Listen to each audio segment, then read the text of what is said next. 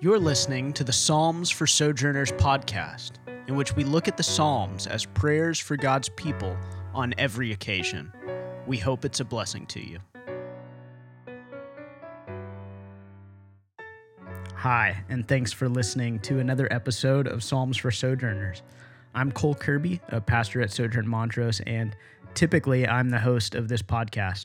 However, in this week's episode, we did something a little different, and that is I invited Reed Squires, who's also a pastor at Sojourn Montrose, uh, to come on and be the host um, and ask me some questions about a book I recently read by Dietrich Bonhoeffer about the Psalms. Um, I thought that the book was extremely helpful in in kind of shaping um, my ongoing growth of understanding how the Psalms uh, inform my personal prayer and the prayer of the church, and also just where they fit in the Bible.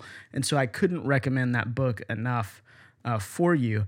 And and I hope that this conversation about uh, Bonhoeffer's work on the Psalms is beneficial to you, and that it will inspire you uh, to pick up a copy of that book uh, wherever it is that you buy uh, books. I, I know that that a, a lot of times a book recommendation can be a, a little overwhelming um, as people read these lofty volumes or, or a really um, long and dense read and then recommend it to you. I know that happens to me a lot as a pastor and and there just doesn't seem like enough time. But the beauty of Bonhoeffer's book is that it's only about 80 pages long and it's about the size of something I could fit in a coat pocket.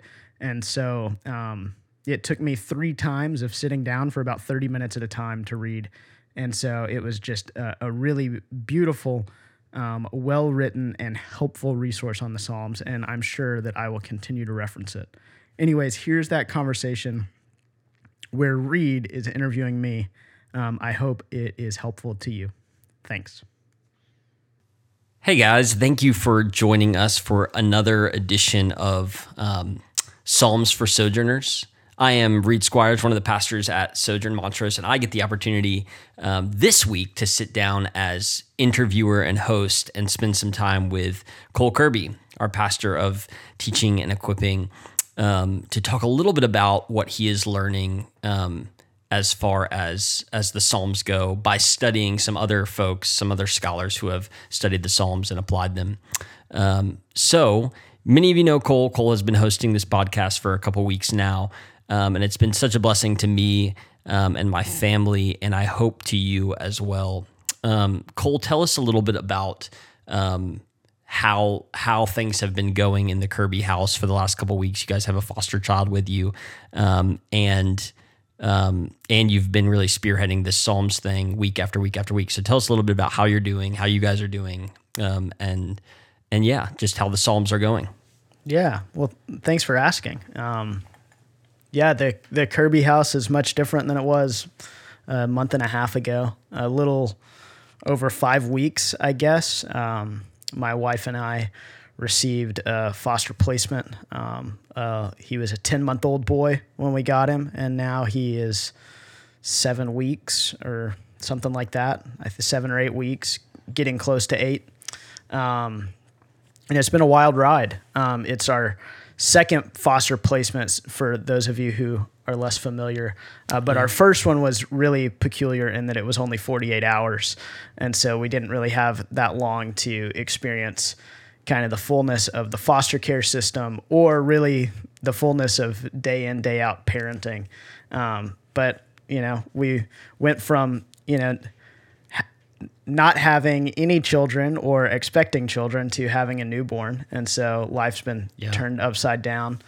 Um, but it's been great. And we are really blessed to have a little baby boy who's healthy and happy. Um, and his case seems to be going well in as much as it seems that um, the people responsible for advocating for him are doing so well um, and and seeking his best interests. Um, and so it's been a blessing. Uh, it's been a, a huge blessing how supportive um, our friends and family have been, and particularly the people at Sojourn Montrose. Um, and now we're just trying to get into the swing of of what does it look like in a pandemic where we're working from home and we have a newborn and we're we're trading off who's taking care of the baby and who's trying to get work done, uh, which I know you and Micah uh, know that routine Yeah. well. Um, and so it's a learning experience, and uh, 40 hour weeks aren't happening. Um, but the hours that we get to focus, I feel like, are more productive than they used to be just because they have to be. Um, but we're also just really enjoying having the little guy with us. Yeah, that's awesome. And I mean, I think one of the ways the the less maybe physically tangible, but one of the felt ways that you've been supported is through prayer. I mean, and that's largely what we're going to talk about today. And I'm sure in your household, prayers have been more abundant and maybe more brief, but um, but more abundant in the in the middle of the nights and the early Yeah. mornings and things like that. Um, at least that's been my experience, and I think a lot of our experiences in the pandemic where um, prayer has maybe changed and kind of evolved for a lot of us at Sojourn Montrose and in the church. Um, so yeah, thanks for sharing a little bit about what's going on with you guys. Um, and for context, Cole was recently telling me um, just tonight about a a book he read, um, and that even just saying that makes it sound even more lofty than it probably was because it's such a short book. Um, but the book is called Psalms uh, by Dietrich Bonhoeffer. So Cole, tell us a little bit about um, you know the thirty second. I've never heard of Dietrich Bonhoeffer in my life. Who is he? Why does he matter? And then give us kind of the how you how you picked up the Psalms book, um, if it's not apparent. Yeah. Um, well, if if you're listening and you don't know the name Dietrich Bonhoeffer, um, I can I can briefly explain who that is, but I would encourage you to Wikipedia it and and read a little bit more. But Dietrich Bonhoeffer um, was a a Christian pastor and theologian and writer. Um, in the 20s, 30s, and 40s, um, he's a German uh, born Christian and spent some time in the States, but um, eventually ended up in prison camp in Nazi Germany um, for his uh, opposition uh, to Nazi Germany. He was also linked to um, a plot to assassinate Adolf Hitler. Um, and so he's just a, a very interesting figure in the history of the church. Um, but he's also very well written. A lot of people have read his book, Life Together, on Christian Community. Um, he's written a lot of other books, but I had um, the opportunity to read through his little tiny book on the Psalms over the last week or so. And when I say that, really, it was I sat down two or three times and read the book. Um, it's a tiny little book you could almost fit in your pocket, less than 80 pages long. Um, and so, if you're listening and you want a really helpful resource on the Psalms, I can't recommend it enough. Um, Bonhoeffer has a really um, just well developed uh, view, not only of of what the Psalms' role are in the Bible, um, but how they ought to inform our prayer. And I I found this book to be extremely helpful, and I was introduced to it through a quote that was shared actually on this podcast by Drew Knowles. Um, and the the quote is is from this book, and he's Bonhoeffer writes, "Wherever the Psalter is abandoned, an incomparable treasure vanishes from the Christian church, and with its recovery will come unsuspected power." And that's kind of I the re- I theme remember that quote. Yeah. yeah, that's kind of the theme of what he's he's getting at is that in the Psalter we have this great resource in teaching us how to pray and giving us insight into the person of Jesus. Um, and so I found it really helpful. Yeah, and I want to drill down into the phrase you just men- mentioned, teaching us how to pray. And I think this is a, uh, and you and I were just talking about this. This is a um, a complex and kind of forgotten discipline in in the American church. And I, I say that maybe anecdotally because that's my experience where I kind of grew up learning that um, that if you want something from God, pray for it. Um, and if you're really sick or scared, then pray. Um, and those aren't bad things to that, those aren't bad times to pray, but they're they're only scratching the surface of really what what God wants us to pray for. Um, so you mentioned teaching and learning to pray. Talk about um, what it means to learn to pray and how this book kind of plays into that. Yeah. Um, well, first, I think for me that that concept, you know, similar to to kind of what you expressed growing up, in in the church and around Christians, um, I was given a very broad kind of definition of what prayer was, and it's just anytime you talk to God and you can talk to Him about anything, which like we know is true. In fact, the Psalms show us that that's true. Um, but the concept of learning to pray um, is interesting, and I think a lot of maybe new Christians or non Christians would hear that and think that that when we say you need to learn to pray, that that we're talking about learning kind of the Christianese, like the specific language that you're supposed to speak in prayer. Mm. You're supposed to say Lord after every two or three words. Maybe you're supposed to be humming every now and then, or like there's maybe this exalted sort of old English that you need to pray well. And, and that's not at all what Bonhoeffer's talking about when he talks about learning to pray.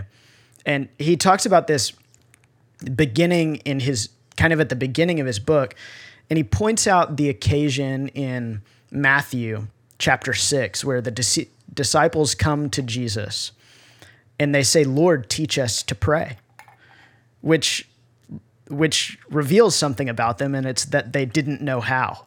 Yep. Right? That they needed to be taught how to pray. Or maybe they ha- knew somewhat something about prayer, but they needed more instruction on how to really pray. And then Jesus responds with a prayer that almost everybody in the Western world knows, the Lord's Prayer. And right.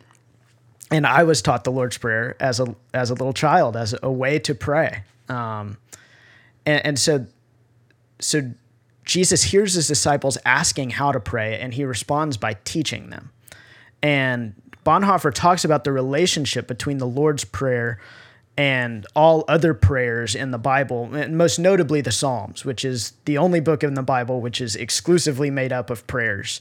Um, and and he says, playing off of something Martin Luther wrote hundreds of years before, that that all of the prayers in the Bible are summed up in the Lord's Prayer. Yeah. And in a way that's wow. helpful for me to think about that is is many of us are familiar with Jesus summing up the law by saying, Love the Lord your God with all your heart, mind, and soul, and love your neighbor as yourself. For this is the law and the prophets, right? right? So Jesus condenses the entire teaching of the law into love God and love your neighbor. And he does that with prayer, with the Lord's Prayer. But what we know about the law is that loving God and loving our neighbor takes place in, in so many different areas of our life and in so many different ways, right? It's, it's not that it's an insufficient teaching, but it's not a detailed teaching. Right. And so the Lord's Prayer is not an insufficient teaching, but it's not detailed. And what we have in the Psalms are a detailed plethora of prayers from which we can learn how to pray. Yeah. Man, that's super rich. Um, yeah, because it's almost like you know, Jesus could have just said in the moment, just read the Psalms. Yeah. Um, and he does kind of later, I think, in the Road to Emmaus, when he kind of explains how all of the Old Testament laws, prophets, Psalms, pro- poetry, everything pertains to him. Um, so he kind of says that later, but but in the moment, he just he gives a summation prayer. This is how every this is these are the themes of every prayer. Um, needs being met, worship, um, etc. Sin forgiven. Um, yeah, super beautiful. And, and, we were just talking about too, Cole, this idea that um, you almost get this this sense on the timeline that before Jesus, there's these cultural complexities, there's the law, there's all this uh, detail on the Psalms, there's ca- character studies, there's prophecy. Um, and it all kind of swells up. And then in the life of Jesus, we get this peak of simplicity. This um, here's the very simple truth to all of this. Um, and really, it's just I'm God. yeah. Um, but but here's what this means in this circumstance. Here's what here's what love your neighbor means. Here's what love God means. Here's how it is, here what it means to pray. Here's what I've come to do, not abolish but fulfill. And then the new rest of the New Testament goes on to to figure out the complexity um, in the context of of life after Jesus. And so I think that's where we even find ourselves now of needing to look back to Jesus' simplicity and what you're saying is, and what Bonhoeffer is really arguing is the key to really understanding the simplicity is to look at what it was, uh, what it, what was it a summation of? The Old Testament, the Psalms. Yeah. Um, so it's this super helpful um, lens which, which with which we can kind of view the work and life of Jesus is to look back at what he was explaining and talking about. Yeah, I, I think that's I think that's right. There's this in Jesus, it's not just that there's a simplicity to Jesus, but at the same time there's an overwhelming complexity where right.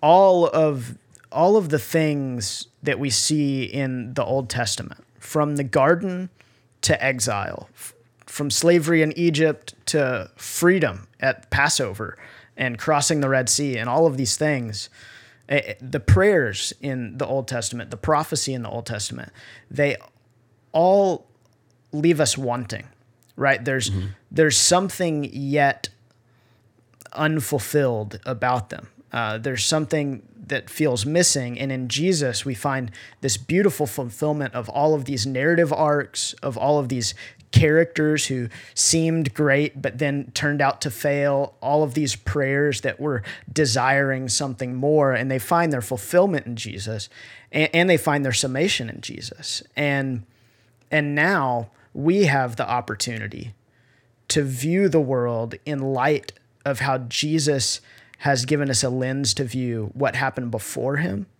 and to open up what happens after him. And so yeah so a way that that works in prayer is in the Psalms there an example that that Bonhoeffer points to in the Psalms there are all these callings toward the Messiah, the future king who would who would come and establish Zion and and grant liberty to the people of God. And and in Jesus we have that future king. And and another thing that he says that I think is really interesting, and it, it goes along with this idea in the Old Testament where things just seem like they're left wanting. Um, he argues that that apart from Jesus and apart from relationship with Jesus, we can't pray at all. It's only because Jesus has prayed on our behalf that he's reconciled us to God through his death and resurrection. Um, and that he's fulfilled all of the things that we would pray for in a right spirit, that we mm. can even pray. And the Psalms are not only the prayers of God's people before Jesus, but they're the prayers of Jesus. And so when we pray them, we pray with Jesus. A way that he talks about it, he says, we must learn to pray. The child learns to speak because his father speaks to him. He mm. learns the speech of his father. So we learn to speak because God has spoken to us and he speaks to us. By means of the speech of the Father in heaven, his children learn to speak with him. Repeating God's own words after him, we begin to pray with him. We ought to speak to God as he wants to hear from us, not in the false and confused speech of our heart, but in the clear and pure speech which God has spoken to us in Christ. And so, what what he's getting at is is similar to your understanding of prayer as a kid. Right? Like if I want something or if I'm afraid of something, then I'll pray. Um, and in some ways that's good, right? And we see mm-hmm. versions of that in the Psalms even.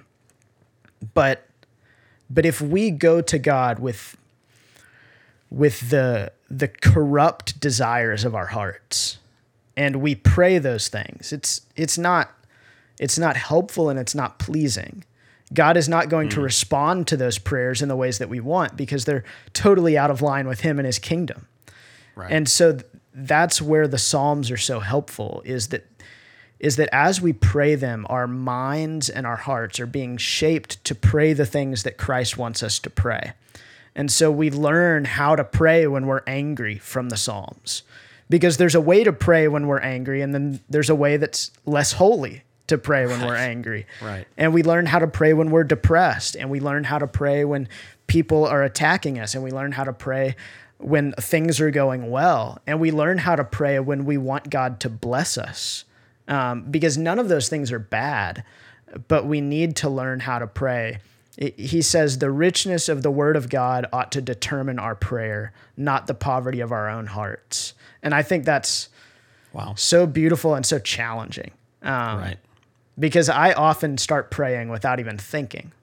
Um, And I, I think there's something relationally there that's good where I can come to God with anything as my father. Um, but what if I took time to consider my situation in light of how he's revealed himself to me and prayed to him the way that he's taught me to? How much more beneficial would that be in my own life? Wow. Yeah. Yeah, I think that's super rich, and this idea that um, that he gives he gives us the words to do this. Um, he gives us the words to pray, and that praying prayers, praying psalms that might not even apply to us in the moment, um, is still worthwhile and shapes us. So talk a little bit, a little bit, excuse me, about that, um, because I, I want to leave us like the last question I really have is this question of okay, practically as as Sojourn Montrose members in in kind of a a Western context in this neighborhood, um, how can we learn to pray? How do we learn to pray? Um, and I think what Bonhoeffer is suggesting is, well, we read we we read and pray the Psalms, but but a lot of times we're reading and praying Psalms that don't apply to our current situation. So talk about that um, and how those Psalms shape us. Yeah, I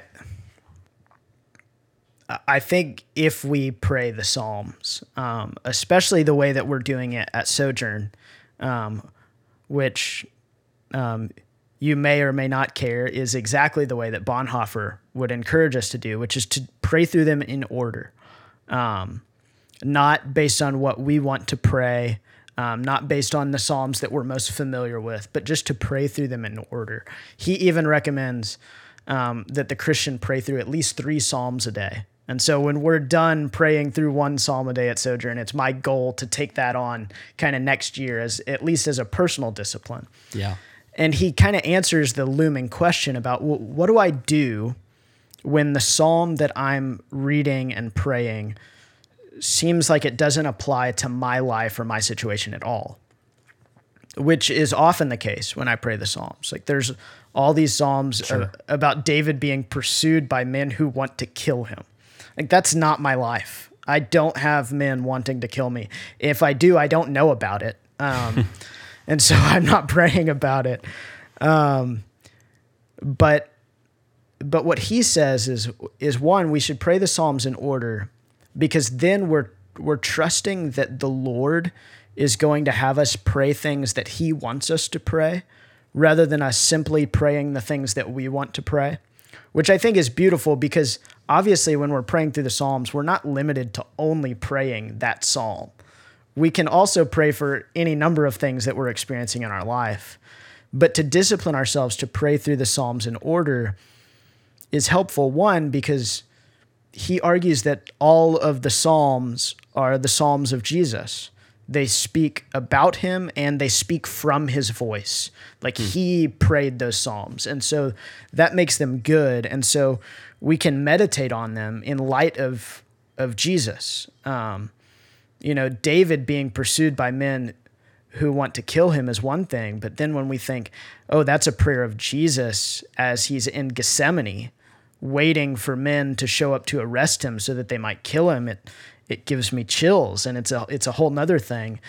Um, but they're also the Psalms are not just the prayers of me or the individual who's praying them, and they're not just the prayers of Jesus. They're the prayers of the church. Um, yeah. And so I can pray a prayer that doesn't apply to my station because it applies to brothers and sisters somewhere.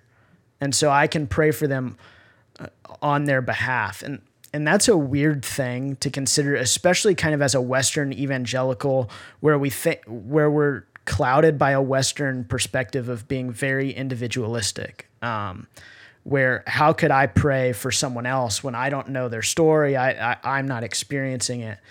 But within the scriptures, the New Testament, I mean, almost the most important thing, if not the most important thing to Paul, is that as Christians, we're united to Christ and we're united to one another. Yeah. And we're and it's not just like we're united in that hey we're buds, but we're united in this deep spiritual and familial way so that when my brothers and sisters in Beirut for instance, are suffering, I can pray not only for them, in, in a sense that I, I can't, I don't have to just pray like, God be with my brothers and sisters in Beirut, but I can pray on their behalf. Um, one of the things that, that we see so much in the foster system as foster parents is that children in foster care are given advocates um, and, and that ranges in roles right? Like they're assigned a lawyer to advocate for them. Uh, they're often assigned a, a casa advocate which is just a volunteer who participates in the court hearing to advocate for them. Why? Because children can't speak for themselves and and children who are experiencing trauma and suffering and disorientation can't speak for themselves. And sometimes as Christians, our brothers and sisters are suffering to a degree that they can't pray for themselves. Right. They don't know how, they don't have the power, but the Psalms empower us to pray for them, Eh, eh, like on their behalf. Like, Reed if you were depressed, I could pray a psalm about me being depressed on your behalf because if my brother's depressed, there's a way in which I am also. Yeah. And that's a point that that Bonhoeffer makes that just kind of blows my mind. It gives this whole new intimacy to what it means to belong to Christ's body and to his church. Um, and it makes this discipline of praying through the Psalms not just feel like something I need to check off my to do list or uh, something I'm going to do because a Christian leader told me it was good for me, but it makes it this intimate exercise in belonging to God's kingdom. Um, that that frankly, even in the last what psalm are we on today, 58 or something, in- in the last 58 psalms, I haven't lived into, um, but I hope to in the next 142 it, to really experience this idea of praying on behalf of Christians and thinking who might this apply to. Um, yeah, Yeah, I mean, it's. I, I was gonna say and mention kind of the way I've been tackling this is before I can pray a psalm, I have to read it. So my my kind of discipline has been I read the psalm, and then when I'm thinking about it, my last question I kind of answer is, did I pray it or did I read it? Um, And I've always just read it. So then I pray it, and now when you were just speaking, I was thinking, I think out of 58, I've prayed 58 about myself. Like I've applied all 58 to me. That's not a bad thing, no, but it's very individualistic. um, and now I want to add a question of okay, did you read it or did you pray it? Okay, go back and pray it. And then after I pray it, did you pray it for yourself or did you pray it for your brothers and sisters in Christ? Um, and then go back and pray it for them too, um, specifically or generally. Yeah. and, and I think there's another question that Bonhoeffer would want us to add to that list, which I think those questions are great. Um, but I think he would say the most important question is Did I pray it with Christ? Yeah. Um, Like, did I hear Christ's voice in that? Um, Which means I need to read it four yeah times. and and one of the things in the book that that he does um, for those listening is it's not just a, a theoretical or theological exercise. He breaks the psalms into categories and and so he breaks them into the categories of creation the law the history of god's people the messiah or the future king the church our current lives, suffering, guilt, our enemies, and the end times. And these are themes that we see throughout the Psalms. And he speaks to each one individually, and he talks about about broadly how, how they're revealed in the Psalms and how they apply to Christ, and therefore how they apply to us. And and that's kind of the logic he uses is is they only apply to us in as much as they apply to Christ. And one of the th- topics to give an example that I found really interesting was this idea of guilt. Right? There's these psalms of repentance, like we just read last week, Psalm 51, um, where David is repenting for sleeping with another man's wife and then having him killed. Um, and Big sins. and and yet that's also a prayer of Christ. And and what we know is that Christ didn't sleep with another man's wife and have him killed. And, and so he addresses this issue of okay, how can these prayers of repentance and admitting guilt to sin be the prayers of Christ? And, and he says, well, our only hope is that they are, in that he he took on the sin of David and he took on my sin and he took on the sin of the people in the wilderness who were rebellious and disobedient and he prayed their repentance on their behalf and bore their suffering on their behalf so that they can be united to him and so that they can pray those things with hope because what we won't find is any prayer of repentance or guilt in the Psalms that doesn't have this hope and expectation of forgiveness.